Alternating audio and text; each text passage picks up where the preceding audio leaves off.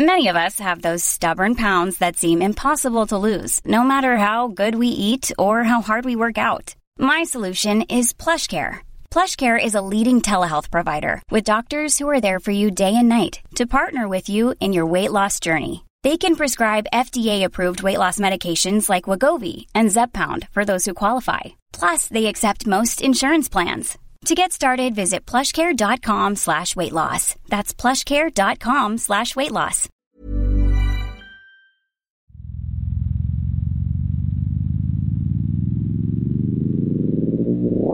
Did you hear it?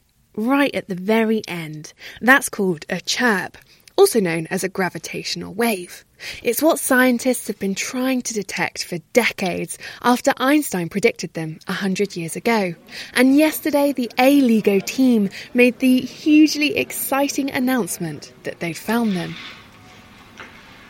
Ladies and gentlemen, we have detected gravitational waves. We did it. But what are these gravitational waves and why are they so important? I spoke to Professor Sheila Rowan from Glasgow University, one of the many scientists who helped make this amazing discovery. It's amazing. I think it's actually quite difficult to describe how much this means to so many people, again, who've worked hard for decades to get us to this point. It's fantastic. Tell me a little bit about what you've actually detected, though. What we've detected is a signal which is actually a vibration in the universe.